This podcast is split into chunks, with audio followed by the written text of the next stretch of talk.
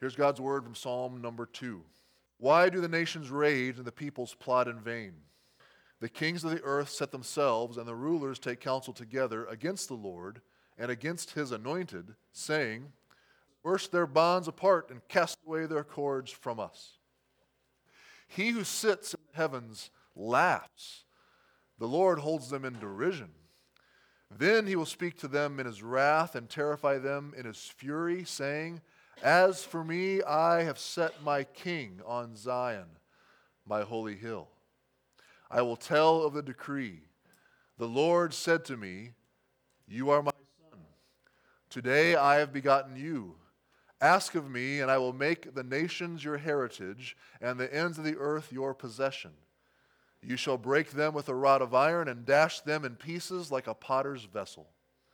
Now, therefore, O kings, be wise, be warned, O rulers of the earth. Serve the Lord with fear, and rejoice with trembling. Kiss the Son, lest he be angry and you perish in the way, for his wrath is quickly kindled. Blessed are all who take refuge in him. This is the word of the Lord. Let's pray. Our Father in heaven, we come before you now in need, in need of spiritual help, in need of your grace, O Lord to open our eyes so that we may behold the wondrous things in your word. Lord, we ask you to incline our hearts toward your testimonies and not towards our own selfish gain. Help us, Lord, we pray in this time. In the name of your Son, Jesus. Amen. One of my routines that I do each weekday morning um, is to, to, listen to a, a, podcast. The podcast is called The World and Everything in It. It is a, a daily news program. Uh, it's produced uh, by evangelical Christians who uh, report the news from a biblical worldview. And so, if you're looking for a good alternative to getting the news uh, from uh, the biased and secular mainstream media sources, and I'd highly, highly recommend The World and everything in it. Uh, on their podcast this past Friday morning, they announced that each Friday during Advent, uh, they would share and discuss a historic Advent hymn, which piqued my interest uh, because I love hearing and learning about the hymns of the church. Uh, so the first Advent hymn that they uh, featured this week was one that I was not familiar with at all. Uh, it's, it's known as O come, divine Messiah. It was written by a French hymn writer and first published way back in 1708. And then uh, it was translated into English about 150 years later. Um, and so, since uh, Psalm 2 had been on my mind uh, all week, I was, I was struck by the contrast between the hymn and what we hear in this psalm, which is also uh, an ancient hymn. Uh, both songs refer to the Messiah, uh, which is what the Jews referred to as the Lord's anointed one, uh, who is the focus of, of Psalm 2 that we just read. Uh, the Greek translation of Messiah is, of course, the Christ. You've all just heard Psalm 2 and hopefully have Psalm 2 open in front of you. So now I want you to listen to just a few lines of the hymn O come, divine Messiah, and, and compare. Compare and contrast. So here it is O come, divine Messiah, the world in silence waits the day when hope shall sing its triumph and sadness flee away. O Christ, whom nations sigh for, whom priest and prophet long foretold, Come break the captive fetters, redeem the long lost fold. Now, the hymn envisions a much different posture for the world towards the Messiah than does Psalm 2. In the hymn, it says, The world in silence waits the day of the Messiah's appearing, of his coming. In Psalm 2, it says, The nations and the peoples plot and set themselves against the Lord and against his Messiah. In the hymn, Christ is the one whom the nations sigh for, or we could say, whom they long for. But in Psalm 2, Christ is the one whom the nations rage against. The hymn calls for Christ to come and break the captive fetters of his people. While in Psalm 2, the peoples of the earth compare their relationship with the Lord and his Christ as one where they are slaves who have rebelled against God and desire to set themselves free from serving the Lord. As it says, let us burst their bonds and apart and cast away their cords from us. So, at this time of year, with all the Christmas decorations that we see going up around us and radio stations playing Christmas music nonstop, um, schools having Christmas concerts, and even high school choirs going around to churches and performing Christmas carols for us, which was a great blessing. We can come under a false impression that everyone loves Christmas, that everyone is very happy about the truth that the Son of God came into the world. But of course, the truth is that the world is very foolishly at enmity against God. And that most people hate the idea of submitting themselves under the rule of the Lord's anointed king. So maybe a more accurate song would be Oh, stay up there, divine Messiah. The world rages against the day. We'd prefer to never see hope triumph and for you to stay away. That's the sentiment for most people of the world throughout history, and especially today. Although, as the psalm shows us, it is insane for anyone to believe they are better off without the Lord's Christ. And it's incredibly foolish to not only reject him, but to rise up against him as his enemy. The psalm shows us that he will either be your Savior or your judge. And as one Bible teacher put it, there is no refuge from him only in him. So here's our main theme from Psalm 2. It's that we must be in a right relationship with God's Son, the sovereign King, Judge, and Savior of the nations. We must be in a right relationship with God's Son, the sovereign King, Judge, and Savior of the nations. So, since, since we are in Advent, we're going to be looking at these Psalms specifically to see what they are telling us about the advent or the appearing of the Son of God into the world. And Psalm 2 is one of those Psalms that tells us about the coming of the Son and who he is, what his role will be in the world. And that's what we will be focusing on then in this sermon. Who is the Christ? And what is he being sent into the world to do? So, first, we're going to look at God.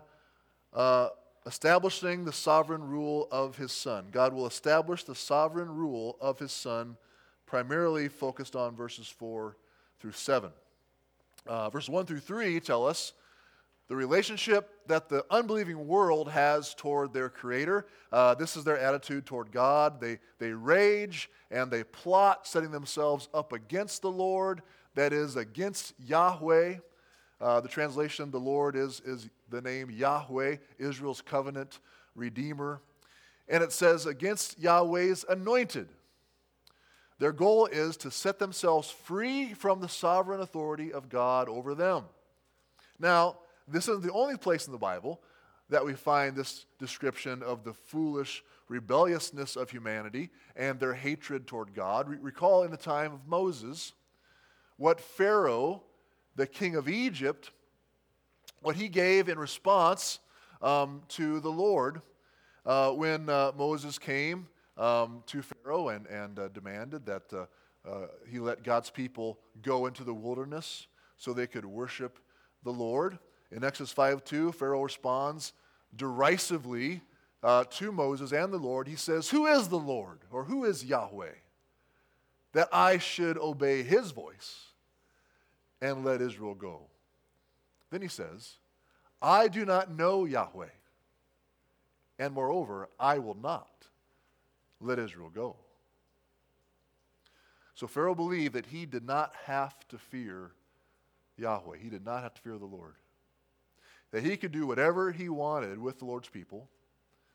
As immediately after this uh, meeting with Moses, um, um, Pharaoh increased the workload for the Israelite slaves so that they would suffer even more under his rule. And so, do I have to remind you what happened to Pharaoh? What happened to Pharaoh and all the Egyptians who rebelled against the Lord and believed they could just throw off any authority that the Lord held over them? Well, first, the Lord sent 10 destructive and embarrassing plagues upon the Egyptians. And then, when they foolishly pursued God's people as they crossed the Red Sea, that the Lord had parted so they could escape, the Lord then destroyed Pharaoh and his mighty army by just causing the two walls of water to crash down upon them, drowning the entire attacking army in one fell swoop. That's an example of the utter foolishness of the nations and rulers raging against the Lord, thinking they can overthrow his sovereign rule over them, as is depicted here in Psalm 2. So, does the Lord get anxious over all these mighty rulers who mock his word and his people? The President of the United States is considered by many to be the most powerful man in the world. And yet, he's clearly spoken against God's teaching on the value of every human life. He's spoken against God's sovereign creation, creating human life, male and female. And he's spoken against God's word on sexuality. He is one of the many governing leaders in our world today who both believe and declare that not every life is worthy of life, particularly unborn life. Does the Lord wring his hands in heaven and just plead with Americans please make sure and vote for a different candidate next time around? Or when, when communist or Islamic countries ban the Bible and arrest missionaries does God start pacing up in heaven, worried that his plans for spreading the gospel around the world are going to be frustrated? We have God's response. God's response in verses 4 through 7 is this He who sits in the heavens laughs, the Lord holds them in derision. Then he will speak to them in his wrath and terrify them in his fury, saying, As for me, I have set my king on Zion, my holy hill. I will tell the decree. The Lord said to me, You are my son. Today I have begotten you.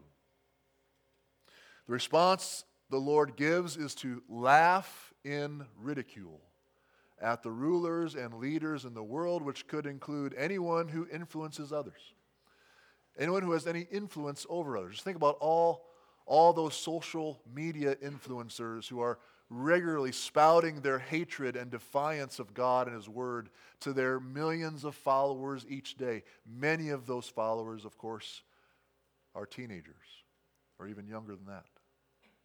The Lord laughs at the foolishness of rebellious humanity that thinks that they are sovereign over Him, that thinks that they can do whatever they please, that, that believes that they will never face any consequences for their wickedness. But the reality is, there is someone that all these leaders will have to answer to.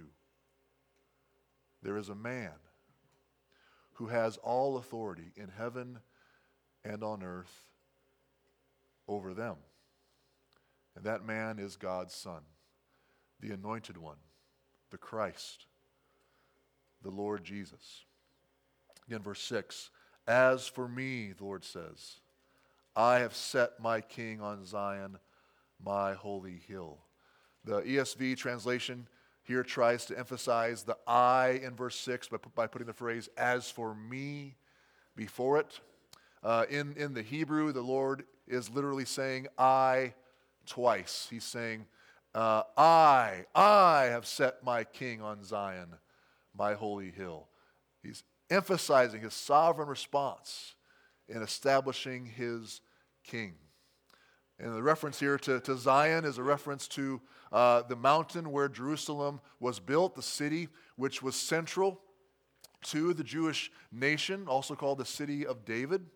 And then in verse 7, we have a change in who is speaking. Excuse me.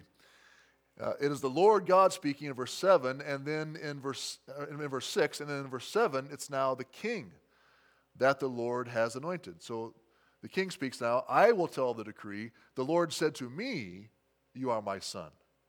Today I have begotten you. And this reminds us, of course, of what Jesus says about himself in John 3 16. There, Jesus says, For God so loved the world that he gave his only Son, or only begotten Son, that whoever believes in him should not perish, but have eternal life.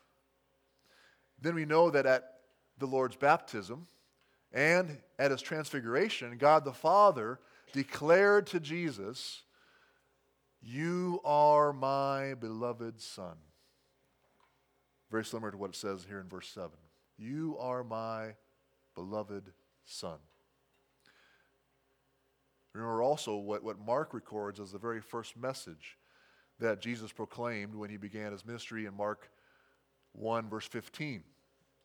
Now, I know that we have a few uh, of our ladies studying Mark together, so they should know this. Uh, what Jesus first says, he says in Mark 1.15, the time is fulfilled and the kingdom of God is at hand. Repent and believe in the gospel. Why does Jesus say the kingdom of God is at hand or is here?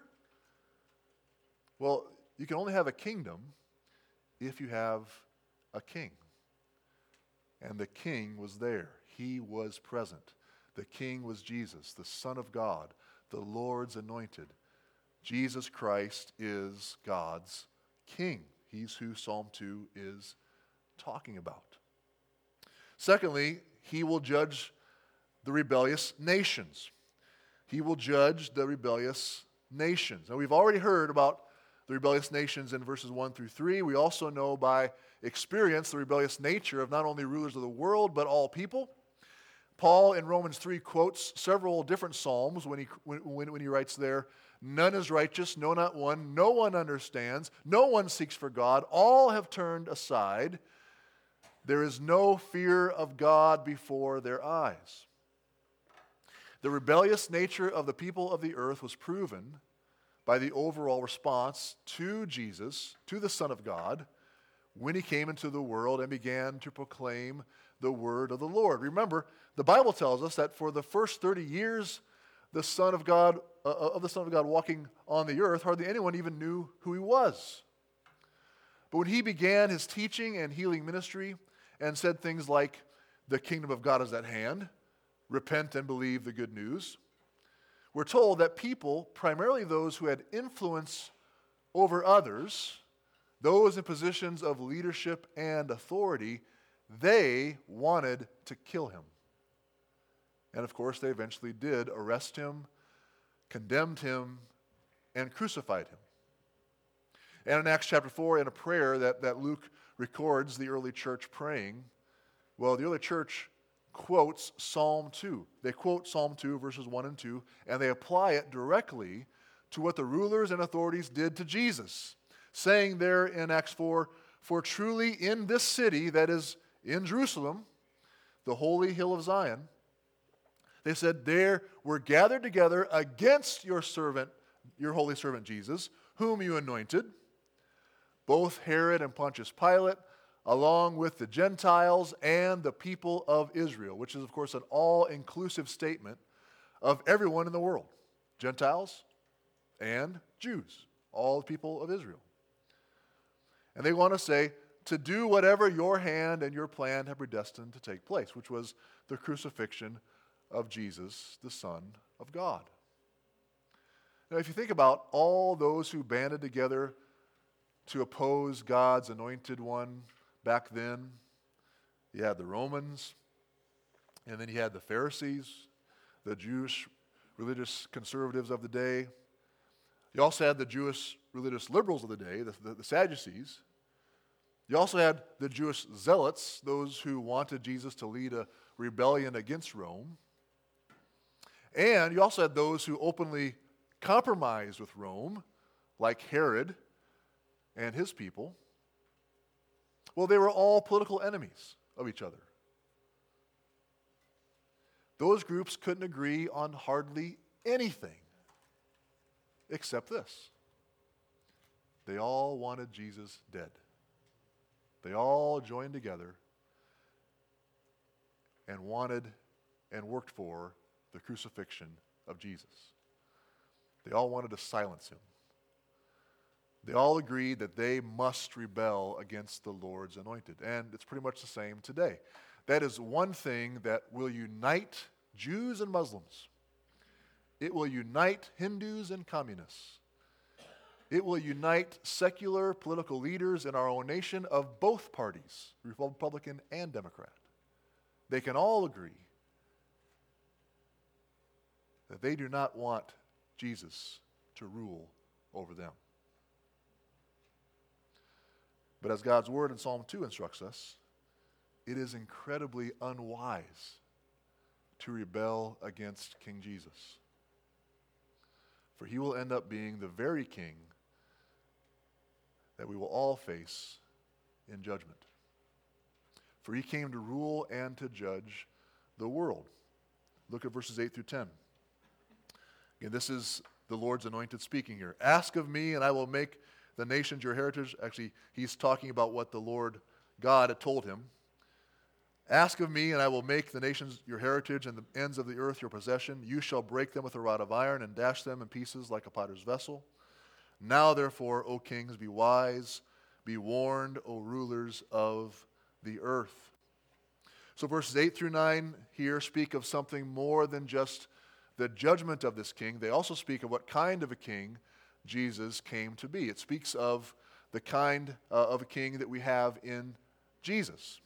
If we read verse 8 with the covenant promise that the Lord made to Abraham in, in Genesis chapter 12 and 15, also on our minds, which it should always be on our minds when we're reading our Bibles, then we will see that Jesus is the fulfillment of that promise. That all the families of the earth shall be blessed through him.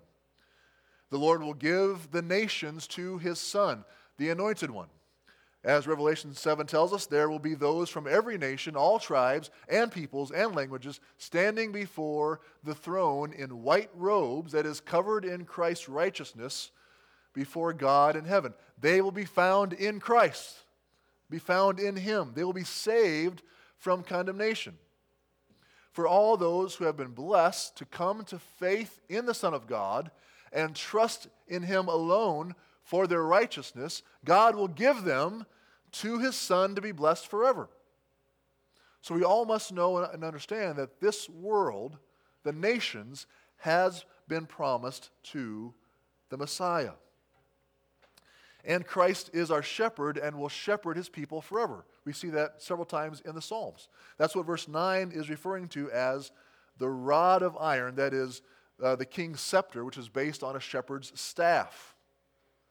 So the king is the shepherd over his people. And when it says, You shall break them with a rod of iron, the Apostle John in Revelation took that as saying, You shall rule them with a rod of iron. The Hebrew can also be translated as rule rather than break. And it seems that that is how the apostles translated it. So Jesus is our shepherd and will care for those who come to him in faith and repentance. But just like a good shepherd, he will also use his scepter to defend his sheep and to judge his enemies, as the second half of verse 9 tells us.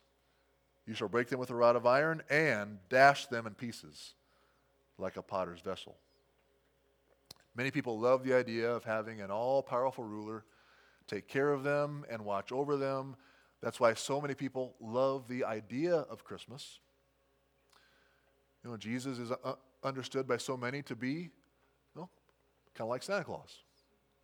Just generously and joyfully handing out gifts and presents to any and all people, no matter what they believe, they believe in him or not. They love the idea of a king who will take care of you but make no demands on you. One who will just bless you and allow you to do whatever you want to do. And if you make a mess of your life, no worries. He'll just swoop in and make it all right for you again. But they do not like the idea of a king who will judge us. They hate having a king who is sovereign over us and can do whatever he wants with us. As the Puritan Thomas Watson wrote, many would admit Christ to be their advocate to plead for them, but not their king to rule over them. But that is who Jesus Christ is. He's the king. He is the Lord's anointed.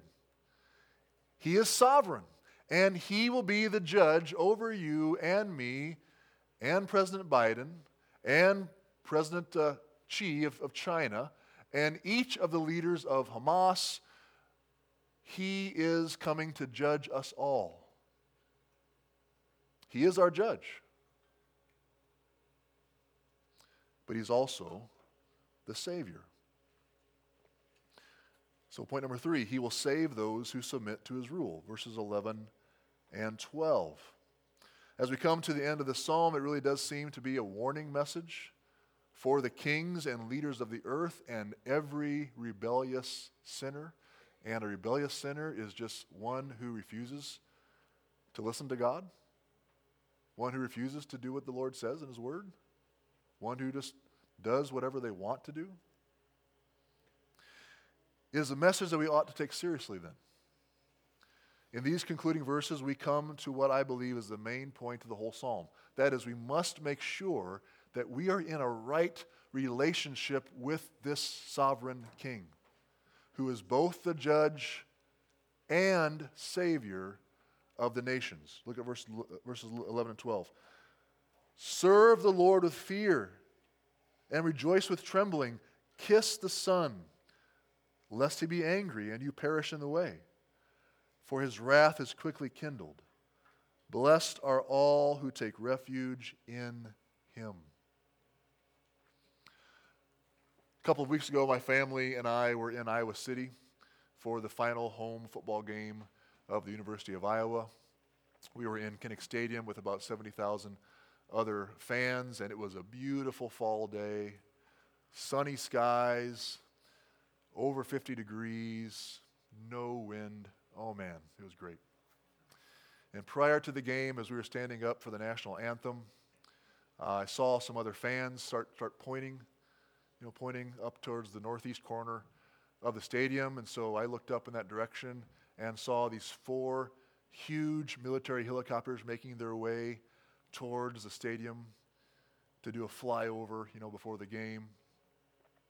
Uh, they were Sikorsky King Stallion helicopters, just huge, massive Army helicopters. They're flying low, and they were impressive. You can see the huge guns and cannons on them. And with all that's been going on in the world, in Ukraine and in Israel, it kind of made me think hmm, what if these were not our helicopters? what if we were at war and these were enemy aircraft? Here we all are, sitting ducks in this stadium while these helicopters could have unleashed a massive amount of firepower down upon us. We would all have been doomed. it made me incredibly grateful that those huge helicopters were for us and not against us. Verse 9 shows us that this anointed king, who is the Son of God, has a scepter that can either be used to protect or punish. And verses 11 and 12 strongly encourage the peoples of the earth to make sure that we are in a right relationship with the king and to not continue the foolishness of being his adversary. So here is the gospel invitation in the psalm. Here we are given the opportunity to respond to the good news and be saved.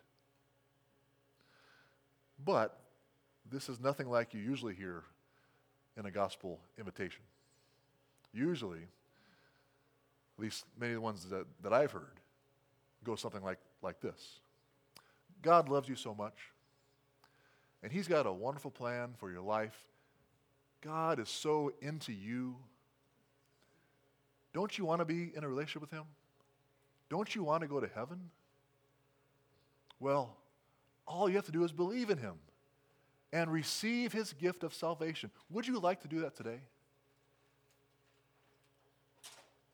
Instead, in Psalm 2, our gospel invitation is this Serve the Lord with fear and rejoice with trembling. Kiss the Son, lest he be angry and you perish in the way, for his wrath is quickly kindled. Blessed are all who take refuge in him. The word for serve there in verse 11 could also be translated as worship. We are called to serve or worship Yahweh, worship the Lord with fear and rejoice with trembling. It's kind of like if I were actually in a war zone, and here's these huge Sikorsky King Stallion helicopters hovering over me, pointed right at me with their cannons ready to fire, and then I see the flash of smoke and light from their cannons. And I'm seeing the rockets heading in my direction at a terribly fast speed. And I know I'm doomed. And so I hit the ground in a feeble attempt to protect myself, only to realize a few seconds later that the rockets were directed towards the enemy soldiers who were advancing right behind me and wipes them out. And I realized that those flying fortresses were not against me, but they were for me. And rather than destroying my life, they saved my life. That's when I would be ready to serve and honor those men in those helicopters with fear and rejoice with trembling. So when you come to worship, do you have that sense of the great danger you were in? That you were condemned under the judgment of God Almighty because of your sin? You deserved his wrath and hell? But instead of getting wrath, you have received blessing after blessing. Instead of God being your enemy, he became your Savior. Do you ever think about what you would be or where you would be heading without Christ's merciful, saving work that he accomplished for you? God shows his love for us that while we were still sinners, while we were still enemies, Christ died for us. Serve the Lord with fear. Rejoice with trembling. Verse 12 summarizes the choice that the world leaders and each one of us has, and that is we either pay homage to Jesus Christ the Son. That's what kiss the Son means to humble yourself before Him, pay homage, honor him as your king, as your sovereign, or come under his wrath and suffer in hell forever for your sinful rebellion against the perfectly holy and righteous God who has given you life only to have you use it to dishonor him and do evil. But it doesn't have to be that way. There is a way out. There is a way to escape his wrath, to be rescued from his judgment. But it is only found in him. Blessed are all who take refuge in him, in the Son, in Jesus Christ. There is another ancient Advent hymn that I came across this week which matches up a little better with Psalm 2. It is called Let All Mortal Flesh Keep Silence. And it goes like this Let all mortal flesh keep silence and with fear and trembling stand. Ponder nothing earthly minded, for with blessing in his hand, Christ our God to earth descendeth, our full homage to demand. King of kings, yet born of Mary, as of old on earth he stood, Lord of lords in human vesture, in the body and the blood. He will give to all the faithful his own self for heavenly food. Rank on rank, the host of heaven spreads its vanguard on the way, as the light of light descendeth from the realms of endless day, that the powers of hell may vanish as the darkness clears away. The Anointed One is the saving refuge for all who come to Him. But if you come to Him, you need to submit to Him as Lord, as King, as your ruler. And whoever comes to Him, He will never cast out. So serve the Lord with fear and rejoice with trembling, for there is no refuge from him, only in him.